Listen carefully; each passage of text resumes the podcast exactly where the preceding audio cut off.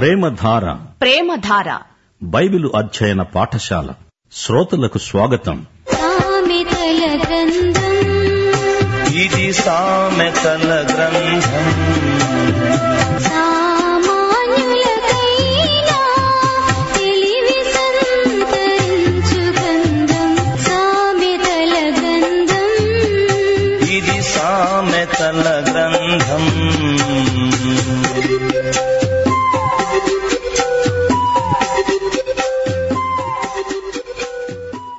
సామెతల గ్రంథం పద్దెనిమిదో అధ్యాయం. జాగ్రత్తగా వినండి. వేరుగా ఉండగోరేవాడు స్వేచ్ఛానుసారముగా నడిచేవాడు. అటివాడు లెస్స అయిన జ్ఞానానికి విరోధి బుద్ధిహీనుడు వివేచనయందు సంతోషింపక తన అభిప్రాయాలను బయలుపరచటమందే సంతోషిస్తాడు. సామెతల గ్రంథంలోని యువకుణ్ణి ఒక్కసారి చూడండి. అతడు జ్ఞానమందు ఎంతో అభివృద్ధి సాధిస్తున్నాడు. అతనితో పాటు మనమందరము ఈ జ్ఞాన కళాశాలలో ఎన్నెన్నో దివ్య సత్యాలు నేర్చుకుంటున్నాము. ఒంటరిగా తనకు తానే ఏదో సాధిస్తాను అనే ధీమా మంచిది కాదు. జ్ఞానికి ఉండాల్సిన లక్షణం కాదిది. నాకు నేనే నీకు నీవే అనుకుంటే జ్ఞానం అభివృద్ధి కాదు. సామూహిక చర్చల ద్వారా జ్ఞానం అధికమవుతుంది. జ్ఞానం ఏ ఒక్కరికీ వ్యక్తిగతమైన సొత్తు కాదు అది కొందరిది కాదు అందరిది. జ్ఞానం ఎవరి పట్ల పక్షపాతం చూపదు వర్గ విభేదాలను బట్టి జ్ఞానం సమసిపోతుంది. లోకంలో రెండే రెండు వర్గాలున్నాయి క్రీస్తునందున్నవారు క్రీస్తుకు బయట ఉన్నవారు అంతే. రెండు కొరింతి ఆరో అధ్యాయం పదిహేడో వచనం ఏమంటున్నదో వినండి. మీరు వారి మధ్య నుండి బయలువెడలి ప్రత్యేకంగా ఉండండి. అపవిత్రమైన దానిని ముట్టకండి అని ప్రభువు చెబుతున్నాడు. ఇదే దేవుడు చేసిన మహావిభజన. రక్షిత ప్రజలు అరక్షిత ప్రజలు. అంతేకాని విశ్వాసులు ఇతర విశ్వాసుల నుండి వేరై శాఖోపశాఖలై పరస్పర పోరాటాలకు దిగకూడదు. విశ్వాసులలో భేదాలు సృష్టించేవాడు సైతాను. అయితే మరో గుంపు మనుషులు యూదాపత్రిక పంతొమ్మిదో వచనంలో కనబడుతున్నారు. ప్రకృతి సంబంధులు ఆత్మ లేనివారు అయి ఉండి భేదాలు కలుగజేస్తారు. వీరు సంఘాలలో జ్వరబడతారు చీలికలు తెస్తారు కలహాలను కల్పిస్తారు. వీరు సత్యానికి ఎంతో దూరంగా ఉన్న కపట నాయకులు నా అభిప్రాయం ఇది అని చెప్పుకున్నందువల్ల నీవు జ్ఞానివి కావు వివేచన లేని నీ సొంత అభిప్రాయాలు నీ అహంభావాన్ని మేపుతాయి అంతే. భక్తిహీనుడు రాగానే తిరస్కారం వస్తుంది అవమానము రాగానే నింద వస్తుంది. కొందరు వెళ్ళిన చోట ఆమోదం కొందరు అక్కడి నుండి వెళ్ళిపోతే ఆనందం. భక్తిహీనులతో పాటు తిరస్కారము అవమానము నింద వస్తాయి. మనుష్యుని నోటి మాటలు లోతు నీటి వంటివి అవి నదీ ప్రవాహము వంటివి. జ్ఞానపు ఊట వంటివి. జ్ఞాని మాటలు లోతైన నీరు నదీ ప్రవాహం నీటి ఊట. యోహాను సువార్త ఏడో అధ్యాయం ముప్పై ఎనిమిదో వచనంలో యేసు ప్రభు అన్నాడు నా యందు విశ్వాసముంచేవాడెవడో వాని కడుపులో నుండి జీవజల నదులు పారుతాయి. యోహాను సువార్త నాలుగో అధ్యాయం పద్నాలుగో వచనంలో యేసు ప్రభు సమరయ్య స్త్రీతో అన్నాడు నేను నీకిచ్చే నీళ్ళు నీలో ఊరే నీటి బుగ్గగా ఉంటాయి. నీలో ఊరే నీటి బుగ్గ నీలో నుండి జీవజల నదులై పారుతుంది. ఇదే జ్ఞానవాహిని. తీర్పు తీర్చటంలో భక్తిహీనుల ఎడల పక్షపాతము చూపటము నీతిమంతులకు న్యాయము తప్పించటము క్రమము కాదు. న్యాయాధిపతికి పక్షపాత వైఖరి ఉండకూడదు. భక్తిహీనుడికి అనుకూలంగా నీతిమంతుడికి ప్రతికూలంగా తీర్పు చెప్పడం అక్రమం. నిష్పక్షపాతంగా న్యాయసమ్మతమైన తీర్పు చెప్పాలి. న్యాయం జరిగేట్టు చూచేవాడే మంచి తీర్పరి. అన్యాయాన్ని సమర్థించే మనస్తత్వం మంచిది కాదు. ఆరు నుండి ఎనిమిదో వచనం వరకు బుద్ధిహీనుని పెదవులు కలహానికి సిద్ధంగా ఉన్నాయి. దెబ్బలు కావాలని వాడు కేకలు వేస్తాడు. బుద్ధిహీనుడి నోరు వానికే నాశనం తెస్తుంది వాని పెదవులు వాని ప్రాణానికి ఉరి తెస్తాయి. కొండెగాని మాటలు రుచిగల భోజ్యములు అవి లోకడుపులోనికి దిగిపోతాయి. అతడు నోరు తెరిచాడు అంటే కలహమే.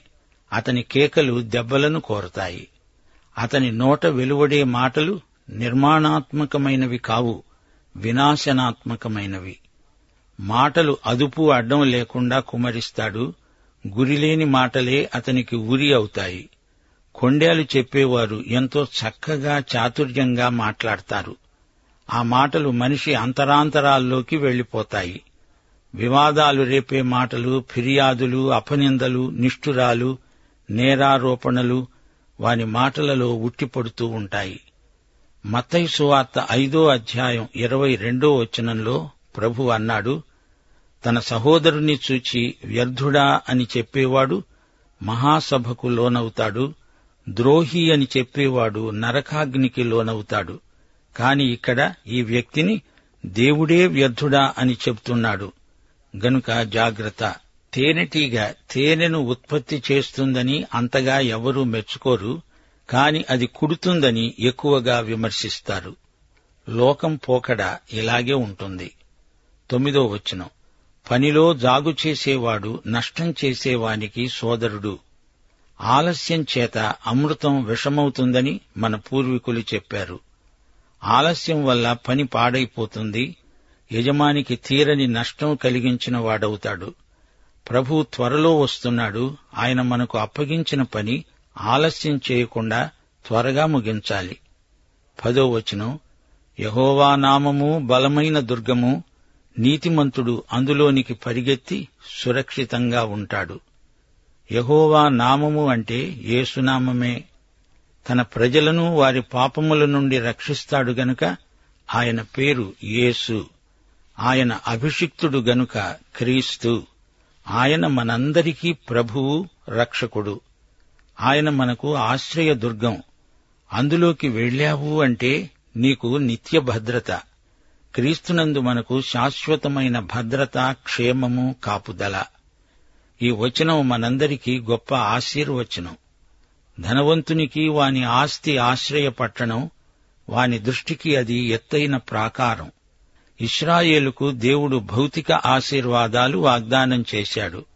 అయితే సంఘానికి ఎఫ్సి పత్రిక మొదటి అధ్యాయం మూడో వచనం ప్రకారం ఆత్మ సంబంధమైన ప్రతి ఆశీర్వాదము అనుగ్రహించాడు. దేవుని వాక్యమే మనకు ఆశ్రయపట్టణం అది ఎత్తైన ప్రాకారం. ఈ రోజున మనము శోధనలను ఎదుర్కొని జయించాలంటే దేవుని వాక్య జ్ఞానం ఎంతో అవసరం. దేవుని ఆత్మే మనకు పరమోపాధ్యాయుడు. వాక్యం అర్థం కావాలంటే పరిశుద్ధాత్మ నింపుదల నడుపుదల కావాలి. ఆపత్తు రాకమునుపు నరుని హృదయము అతిశయపడుతుంది ఘనతకు ముందు వినయం ఉంటుంది. ఆపదలు వచ్చినప్పుడు అతిశయం అణుగుతుంది వినయశీలమున్న వారిని దేవుడు ఘనపరుస్తాడు. పదమూడవ వచనం సంగతి వినకముందు ప్రత్యుత్తరమిచ్చేవాడు తన మూఢతను బయలుపరిచి సిగ్గునొందుతాడు. అసలు సంగతి కూలంకషంగా తెలుసుకోవాలి. సమస్య ఏమిటో పరిస్థితులు ఎలాంటివో పూర్వాపరాలు తెలుసుకోకుండా తొందరపడి మాట్లాడకూడదు. నిజమేదో తెలియని మనిషి దాని గురించి ఏమీ అనకూడదు. అనవసరమైన వ్యాఖ్యానాల వల్ల చివరికి తానే సిగ్గుపడి అవమానపరచబడి క్షమాపణ అడగాల్సి వస్తుంది. నరుని ఆత్మ అతని వ్యాధిని ఓర్చుకుంటుంది. నలిగిన హృదయాన్ని ఎవడు సహింపగలడు? నీ కాలి ఎముక విరిగిందనుకో దానికి చికిత్స ఉంది. నీ ఆత్మకు గాయమైతే దానికి ఏ వైద్యుడూ చికిత్స చేయలేడు. నిహమ్యాను ఒక్కసారి జ్ఞాపకం చేసుకోండి. అతడు ఎరుషలేము గుమ్మాలను మరమ్మతు చేయడానికి గవర్నరుగా వెళ్ళాడు. గోడలు గుమ్మాలు మరమ్మతు చేశాడు. అయితే వారు దేవుని వాక్యం అంతవరకు విని ఉండలేదు. అప్పుడు ప్రజలందరికీ బహిరంగ సభలో వాక్యం వినిపించబడింది. అప్పుడు వారికి తెలిసిపోయింది. వారు దేవునికి ఎంతో దూరంగా తొలగిపోయి ఉన్నారు. అందరూ పశ్చాత్తప్తులై వలవల ఏడ్చారు. అయితే నిహమ్యా వారిని సముదాయిస్తూ అన్నాడు నిహమ్యా ఎనిమిదో అధ్యాయం పదో వచనం. ఈ దినము మన ప్రభువుకు ప్రతిష్ఠితమైనది. మీరు దుఃఖపడకండి. యహోవాయందు ఆనందించడం వల్ల మీరు బలముందుతారు. యేసు ప్రభువు మన జీవితంలో ప్రథమ స్థానం ఆక్రమించాడు. ఆయనకే అన్నిటిలో ప్రాధాన్యం కలగాలి. అప్పుడు నీ జీవితంలో నీకు మానసికంగా ఆధ్యాత్మికంగా ఎంతో ఆనందం సంతోషం సగం బలం అంటారా? క్రీస్తునందలి ఆనందం పూర్తి బలం. నీ తెలివితేటలు నీ బలం నీ ధనము అన్నిటిలో ప్రభువుకు ప్రథమ స్థానమిచ్చి చూడు. అప్పుడు హృదయము ఆత్మ ఎంతో ఉల్లాసంగా ఉంటాయి. జ్ఞానుల చెవి తెలివిని వెతుకుతుంది. వివేకము గల మనస్సు తెలివిని సంపాదిస్తుంది. చెవితో వింటాము మనసుతో విన్నదాన్ని ఆలోచిస్తాము. దాని హృదయంలో పదిలపరుచుకుంటాము. ఆత్మస్వరము చెవులు గలవాడు వినుగాక చెవిటి మనుషుల మనస్సు మొద్దుబారిపోతుంది. దేవుని వాక్యము వినటం చేత విశ్వాసం కలుగుతుంది. ఒకడు ఇచ్చే కానుక వానికి వీలు కలుగజేస్తుంది. అది గొప్పవారి ఎదుటికి అతణ్ణి రప్పిస్తుంది. కానుక అంటే ఏమిటి? వరం. ఆత్మవరాలున్నాయి ఇవి సేవకు వీలు కలుగజేస్తాయి. ఆత్మవరాలు సేవకు ఆత్మఫలం సౌశీల్యానికి రుజువులు. పదిహేడో వచనం. వ్యాజ్యమందు వారి పక్షము రుజువుగా కనపడుతుంది.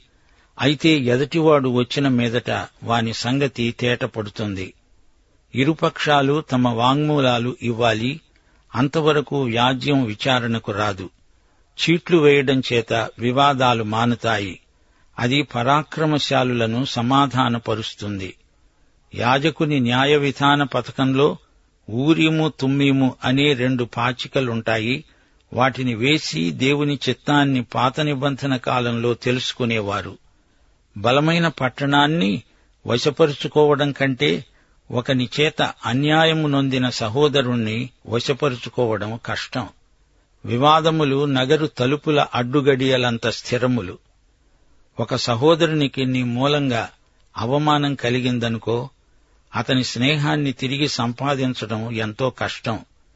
అతని మనసులో నీ మీద ఉన్న కోపం రాజభవనం తలుపుల అడ్డుగడియల్లాగే నిన్ను బయటే ఉంచుతాయి లోపలికి రానివ్వవు.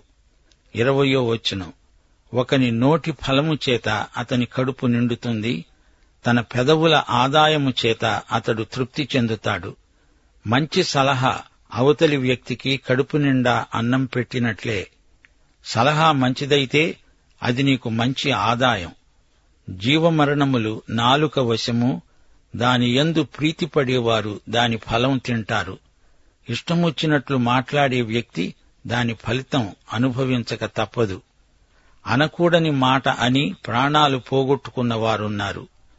నీ నాలుకను సువార్త ప్రకటించటానికి వాడి చూడు అది జీవం. అదే నాలుకతో ఏదేదో మాట్లాడి ప్రజలను దేవునికి దూరం చేస్తే అది మరణం. ఈ లోకంలోని మారణాయుధాలన్నిటికంటే నాలుక ఎంతో శక్తిగలది. ఈ నాలుకను గురించి సామెతలెన్నో ఇంతవరకు చెప్పబడ్డాయి.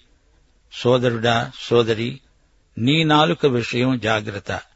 ఇరవై రెండో వచనం భార్య దొరికిన వానికి మేలు దొరికింది అటివాడు యహోవా వలన అనుగ్రహము పొందినవాడు.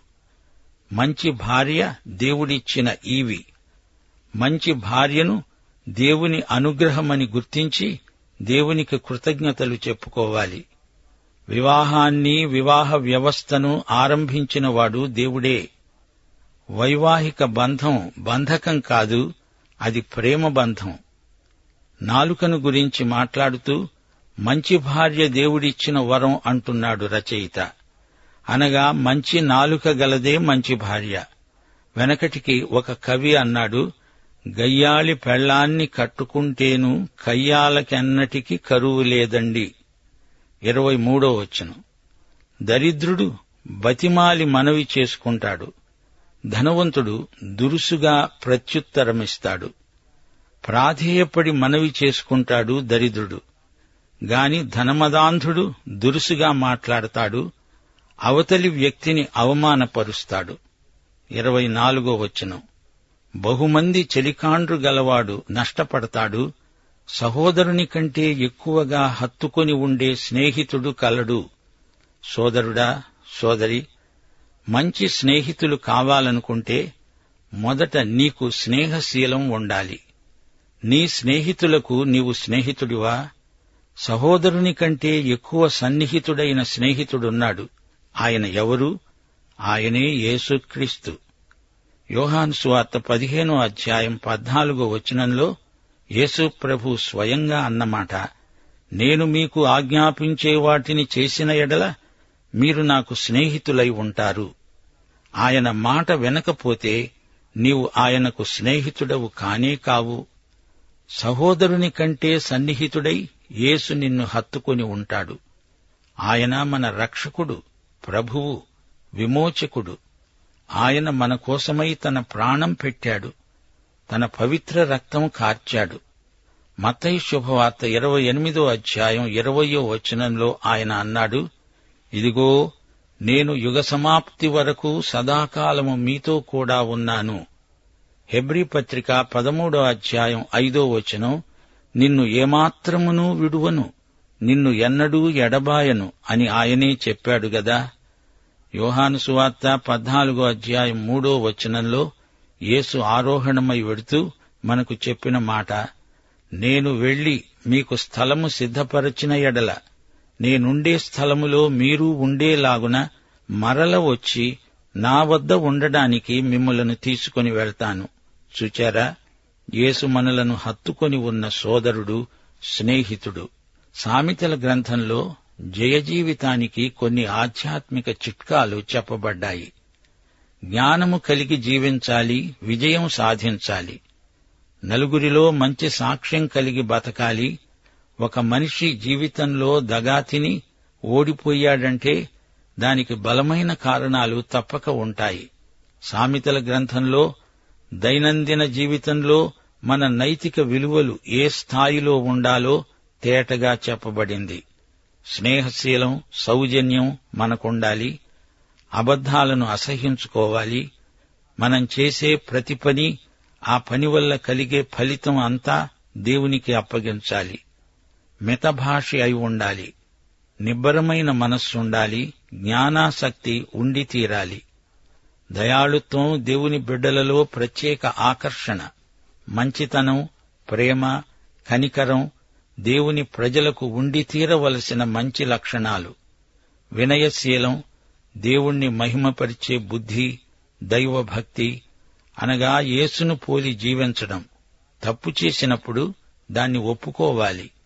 దురభిమానం ఉండకూడదు. పాపాన్ని ఒప్పుకోవడమే కాదు దాన్ని పూర్తిగా విడిచిపెట్టాలి. అయితే అపజయానికి నలుగురిలో చెడ్డ పేరు రావడానికి కొన్ని కారణాలు సామెతల గ్రంథంలో పొందుపరచబడ్డాయి. దుర్మార్గం దొండగం మోసం ద్రోహం కపటం అబద్ధాలాడడం పగ కక్ష ద్వేషం తనను తాను పొగడుకోవడం ఇతరులను తోలనాడడం తప్పులను కప్పిపుచ్చుకొని సమర్థించే ప్రయత్నం ఇలాంటి వైఖరుల ద్వారా జీవితం ఘోర పరాజయానికి గురవుతుంది. సామెతల గ్రంథంలో యథార్థత నిజాయితీ ఎంత అవసరమో పలుచోట్ల నొక్కి ఒక్కాణించబడింది ఒక వ్యక్తిని నలుగురు వేలుపెట్టి చూపి అతనిలో యథార్థత ఏ కోశానా లేదు అంటే అది ఎంత అవమానం? అన్యుల మధ్య దేవుని నామం దూషించబడడానికి అది కారణమవుతుంది. తమ అనుచరులు యథార్థ పరులు అన్నప్పుడు నాయకులకు ఎంతో సంతోషం కలుగుతుంది. ప్రగల్భాలు అతిశయోక్తులు బడాయిలు ప్రజలు కూడా నమ్మరు. మనం నమ్మకమైన సాక్షులమై ఉండాలి. యథార్థపరులకు తృప్తి ఉంటుంది. బీదవాడైనా యథార్థవంతుడే ధన్యుడు. తల్లిదండ్రులు పిల్లలకు ఇవ్వగల వారసత్వం యథార్థత. ఇది ఎంతైనా విలువైనది. ప్రియ శ్రోతలారా నిజమైన స్నేహితులెవరో ఈ అధ్యాయం మనకు వివరిస్తున్నది. నమ్మదగినవాడు కష్టదశలో నిన్ను విడువకుండా ఆదరించేవాడు మంచి సలహాలిచ్చేవాడు ఇలాంటి వ్యక్తి స్నేహితుడుగా గలవారు ధన్యులు. స్నేహం నిస్వార్థమైనది స్నేహితులు కష్టసుఖాలను సమానంగా పంచుకుంటారు. ఒకరికి ఒకరు చెంది ఉంటారు. ఒకరికొకరు తోడ్పడతారు. మనకు ఎందరితోనో పరిచయం ఉండవచ్చు గాని నిజమైన స్నేహితులు కొద్దిమంది మిగులుతారు. ఎక్కువ మంది స్నేహితులు ఉన్నారు అనుకోవడం పొరపాటు. కపట స్నేహితులను పసిగట్టే జ్ఞానం దేవుని బిడ్డలకు ఉండాలి. అన్నిటినీ మించి నీవు మంచి స్నేహితుడవైతే దేవుడు నీకు తగిన మంచి స్నేహితుణ్ణి అనుగ్రహిస్తాడు. కనీసం ఒక్క మంచి స్నేహితుడైనా లేనివాడు దయనీయ స్థితిలో ఉన్నాడు. ఈ అధ్యాయంలో మరో విశేషమున్నది స్నేహితులను గురించి చెప్పి భార్యను గురించి కూడా ఒక వచనం మాట్లాడుతోంది. ఇరవై రెండో వచనం భార్యాభర్తలు ఒకరికొకరు నమ్మకమైన స్నేహితులు మూర్ఖులు తామే మాట్లాడగోరతారు ఎదటివారు చెప్పేది వినిపించుకోరు. ఎక్కువ మాట్లాడగోరతారు గనుక ఎక్కువ తప్పులు చేస్తారు. అలాంటి వారు మంచి స్నేహితులు కారు. దుష్ట సాంగత్యము మంచి నడవడిని చెరుపుతుంది. ప్రియ శ్రోతలు ఈ అధ్యాయంలో ఇరవై నాలుగో వచనం మర్చిపోకండి. సహోదరుని కంటే ఎక్కువగా హత్తుకొని ఉండే స్నేహితుడు యేసుక్రీస్తే. దైవాశీస్సులు. ఆమెన్.